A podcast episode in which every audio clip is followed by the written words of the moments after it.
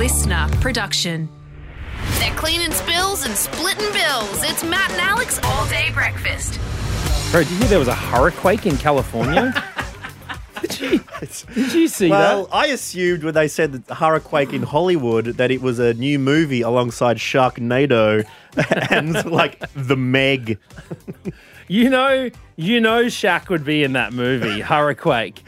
Like a basketballer accidentally sets off some epic storm after he dunks so Yeah. hard on someone. It would be something like that. Um, but no, apparently it was a uh, an earthquake. First, they were hit with a hurricane, okay, because there's, there's the tropical storm Hilary has been uh, sweeping through California, and uh, then they got the what? earthquake. Who, who was at the bureau? Surely they know what they're doing. Because as they get named, as they go through, I think it's each letter of the alphabet, isn't it? Yeah. And it got up to H. Why did they choose Hill? I'm sure it's someone who's going for Donald Trump's oh, re, Oh, yeah, you- you on that, re-election campaign. They go, what are we going to call this one? It's a H coming up. We're going yeah. Helen. Yeah, yeah. If anything's good at bloody ruining America, hey. Eh? I reckon, I just say look into the bureau. I don't know who was on that shift, but just see whether they've got a little red baseball cap on. That's all I'm uh, saying to you. Well, look, hoping everyone is okay in America. They've been hit with and they spelt it with one L instead of two, or vice versa. But I reckon they knew what they were doing. Well, I mean, you know, there's only one L uh, left after uh, she took the other L, eh, in the last election. Um, oh, it's interesting. Like this week, Donald Trump having to go and get, I guess, quote unquote, arrested in Georgia because he got indicted on another charge. I heard that he's planning on doing it tomorrow to take away from the uh, because the Republican debate is happening today.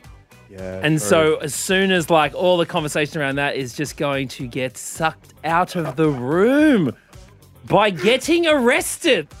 I mean, the the guy is just out there. Yeah, look. Anyway, we've got other things to talk, more important things, but things closer to home, and nothing's closer to home. Do you know what? Why was I doing all this press for mother and son when I could have just gotten impeached? like, I don't know what I was thinking. yeah, there seems to be no such thing as bad publicity.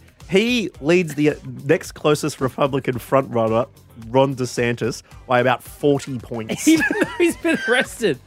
Imagine running the country from jail. People would still be like, yeah, go. Well, I read a Guardian article saying it's his best chance to avoid jail is become president. All right.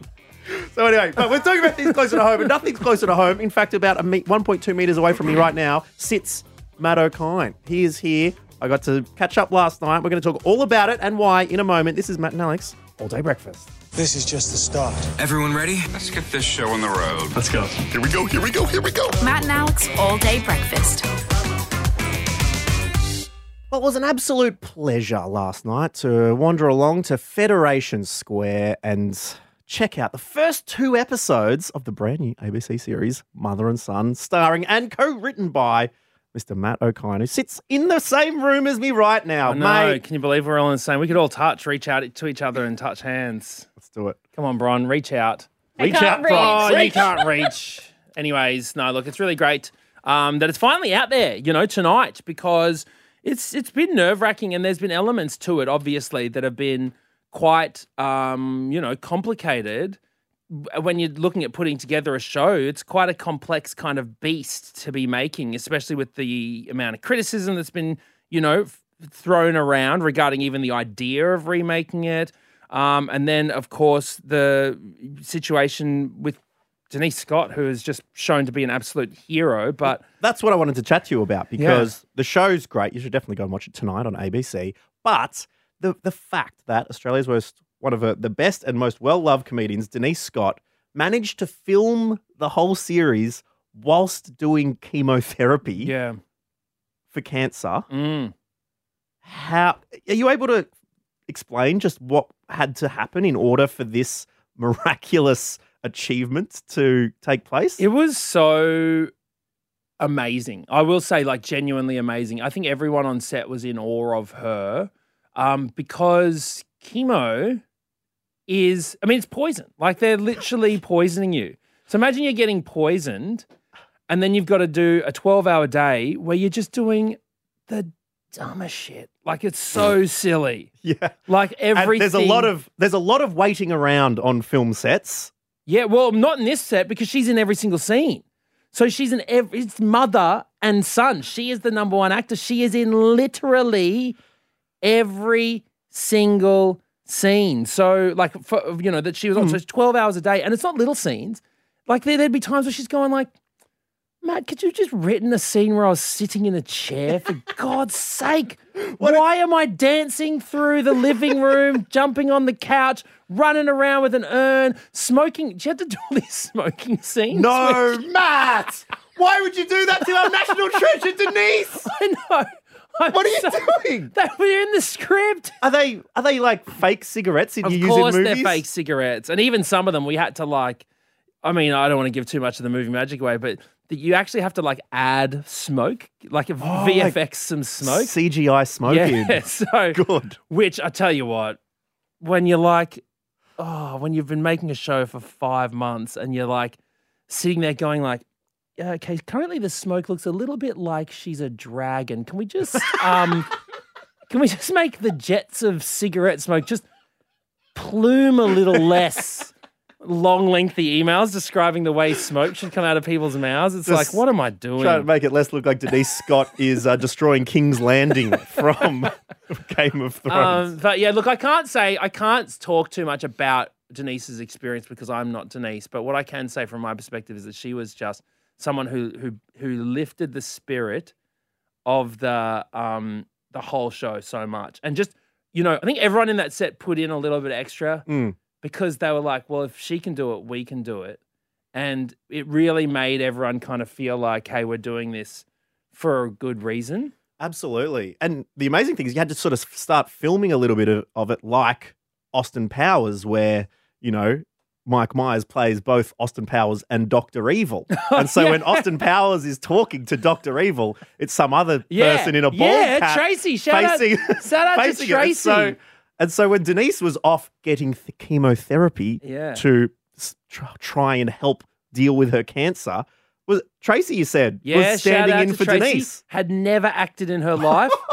By the end, was basically directing the show. Just like had, done, just just got a full blown crash course. She had honestly never directed. She just she her son and daughter are actors, and mm-hmm. so she would often look at their like agents castings and stuff. And one day they were like.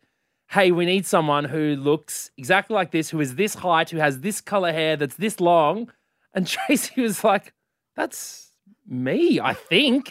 and then suddenly is on set every single day of the week, standing, you know, of the whole shoot, two months standing there every single day, ready, That's pretending to dig holes, pretending to lie on chicken coops and run through the streets, you know.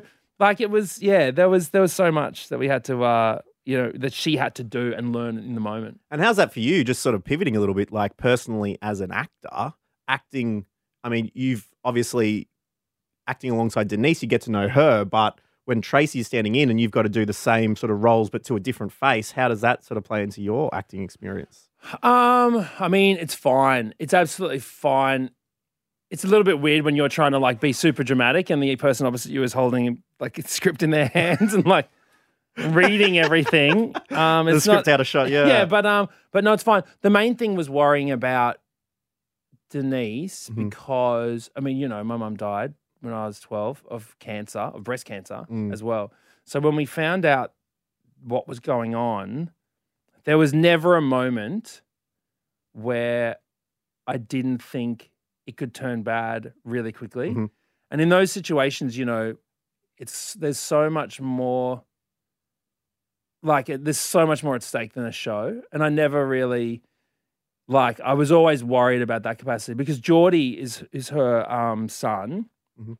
in real life. Geordie and Bonnie is a daughter, and Geordie actually worked on the show. He made music. He made he Oh, did the amazing, soundtrack. yeah. Geordie, uh, Geordie Lane. I think you you know you I would have do know interviewed him Geordie Lane, on- yeah. Incredible yeah, musician. so the whole time I kept just going like, I mean, a show is a show, but a mum is uh, um, is you know irreplaceable. So it was Mm. like, it just didn't. None of it really mattered. I'm really glad. I'm really glad that what we've got, we've got, and I'm really proud of the show. But ultimately, it's like more important that that Denise Scott is still around and healthy. Well, happy. it just adds an extra element to an incredible achievement of uh, bringing this show to life, Mother and Son. It is premiering tonight, so you get to see the real thing if you tune into uh, ABC at eight thirty, or as they always do, there's the iview. So just watch it whenever you like. It'll be great.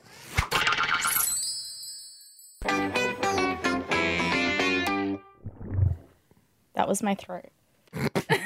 You don't have to I think explain yourself. I think I recorded that. I think if we go back to the tape, we can.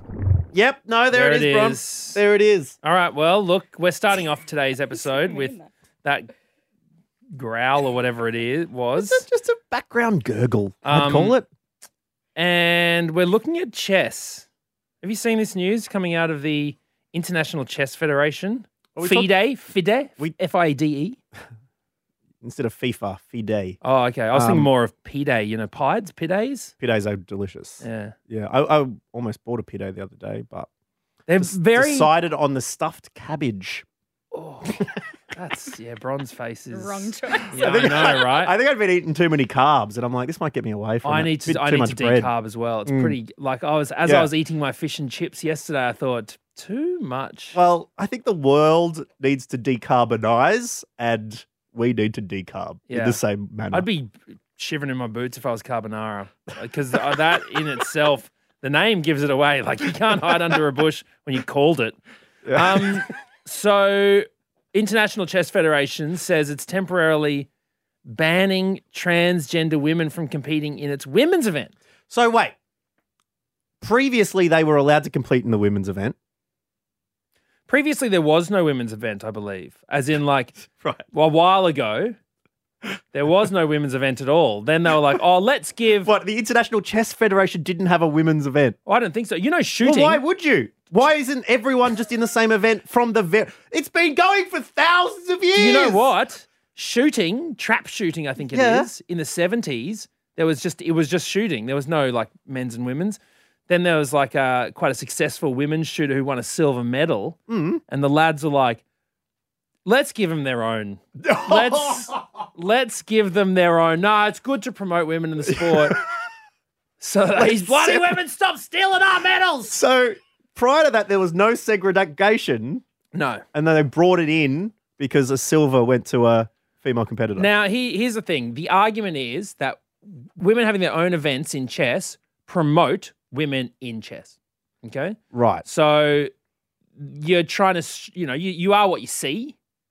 And so to have women only events, then it makes girls go, oh, maybe I can be like that um, chess star. So, but you, why can't they be like that chess star who plays in open tournaments? You're acting like I'm the person who made the decision, mate. I've never. I follow this person on TikTok. I'm watching chess. This girl, amazing at chess, Mm. goes and plays people in the park. It's very entertaining. Mate, here's here's what they're up against. Women in chess, by the way.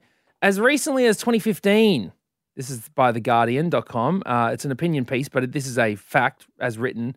Um, as recently recently as 2015, Nigel Short, the then vice president of the World Chess Federation, FIDE, claimed that men are hardwired to be better chess players than oh. women, adding, "You have to gracefully." Ah. You have to gracefully accept that. Now, this is what this writer has then written. The English Grand Master went on to explain it was clear men and women's brains are different because he helps his wife get the car out of the garage and she has more emotional intelligence than him. Could you? I mean, that wasn't in like 1515, that was in 2015. So, Seven, eight years ago. yeah. Whoa. Also, according to this writer, Nigel Short, that guy got beaten by a woman. Judith Polgar Well, has a winning record against him. Something probably went wrong with his hardwiring there. In chess, the queen, the best piece. Yeah, the king is useless. exactly right. Absolutely So what's going on here? Oh, I don't know. Um, I mean, and the idea. Okay, so here's the thing: the most of the arguments about transgender women in sport would revolve around the physicality. Yes. Um, I don't, I, I'm not a scientist, so I don't know, but I'm just going to say words like don't- testosterone and estrogen and stuff. Well, don't be a Nigel and start saying things that you're not qualified to say. I certainly won't. All right. And I mean that both figuratively and literally Here's the thing. in the case of Here's this. the thing that I want to bring up, okay? Because the argument would be for some reason that Nigel thinks that you know women aren't hardwired to play chess, right? A, g- a game of the mind, a battle of the mind, right? Because he backs his partner's car. So it's not like it's not like Why do you say that, Nigel? Because I back so it's not my like wife's car it's not like women can't play chess because they put the piece in the wrong square. like that's the argument that he's using because their spatial awareness is slightly different. They might be making mistakes on on what where they put the piece. But the other thing is. I, this conversation Oh God, came up on the weekend because we were at dinner with some friends. And my partner was asking about guys wrestling. Mm. You know, like not like the sport wrestling, but like, do you like? Do you have friends that wrestle? oh, growing up in bloody high school, you'd have a some person who tried like put you in a headlock for no reason. time, Like, right? why, Right. why are we doing this? So I was like saying, like, I don't know, there might be some, I mean, I'm sure that there's plenty of women out there who do understand, but there might be some who don't quite understand that, like, sleepovers for guys in high school, there would always be, like, someone who wrestled, like, the, you'd be wrestling, and, like, you'd be, like, falling off the bed, like, wrestling, like, ah, let me go. Like, It'd and it get was- too serious too quickly. yeah. And that's what you did. And and I was talking about it with my partner and, and, and our other friend. And I was like, so what was the what was the wrestling equivalent for girls in high school? Mm. And they both unanimously agreed. Um, and Bron, maybe you can just help help me out here. Yeah. It it was just girls being super mean to each other, it seemed. In Like- what, what do you mean? like being like pretending to whisper about one another and then like giggling. You're oh, like, Oh, God. It's- so, like, if I was over at a friend's place and two guys started whispering to each other and then laughing and pointing at me, I'd be like, guys, what what are you doing? Like, why are What you being you- mean to me? Would you take the wrestling or the I'll fake take the whispering? wrestling. I'd be like, come on, just fight me, guys. There's no need for this psychological warfare. no, well- I don't remember that to be honest. Where does farting on the other person's pillow come into this? Because Well, that's I mean, that's just childish, okay? And that's there's no there's that wouldn't no happen sport- at girls' no- sleepovers, Bron. You know what I really remember being a thing is like trying to do an all nighter was like a big deal. Yeah, but what about against each other? How did you flex your muscles against each other? Because this seems to be like a psychological warfare that the girls were able to go against each other. And in, in this case, when it comes to the game of chess, there is nothing more like headstrong mm. and psychologically intimidating than gossiping and pretending to like whisper about people and telling them they smell and stuff. Just outright bullying. like that's brutal. I don't have memories of that. All right. Well, maybe it was maybe it was just the the, the circles that I hang out Yeah. with. So look, as far as I'm concerned, women are just as hardwired Mm. to be playing a, a game of the a battle of the mind. That's for damn sure. Um, but look, who knows what's going to happen with this trans women in chess stuff? It's going to take apparently could take a couple of years for them to wait for the um, what is it for them to figure out Mm. whether there it will affect uh, the game or not. And here's a weird thing. FIDE wrote in an email responding to criticism. Of course, men and women are equally intellectually capable. However, in chess, as a sport, other factors like physical endurance may play a role. what? that was a recent quote. Too. What? Am I? A Am I? Are we talking about the same game? Like, so- I'm not doubting that it's tiring, but like, Hang on. Are trans women are going to be where? Which category do they compete? Are they banned from everything? I, I honestly don't Because know. there was the Miss Italy Oh, no. competition recently, No, no, no, where no. in solidarity, a whole bunch of biologically, you know, biologically born women who have transitioned to to male all entered the the Miss Italy no. So I believe that competition to show how silly that particular band was. No, I believe that they're still allowed to play in the open categories. It's just they're not allowed to play against just the women. Oh. Anyways, Mm, Man. the pawn is in your court, Fide. Um, is on your board. I don't know. I told you I don't watch it much. um, and it's just given me another reason not to watch it.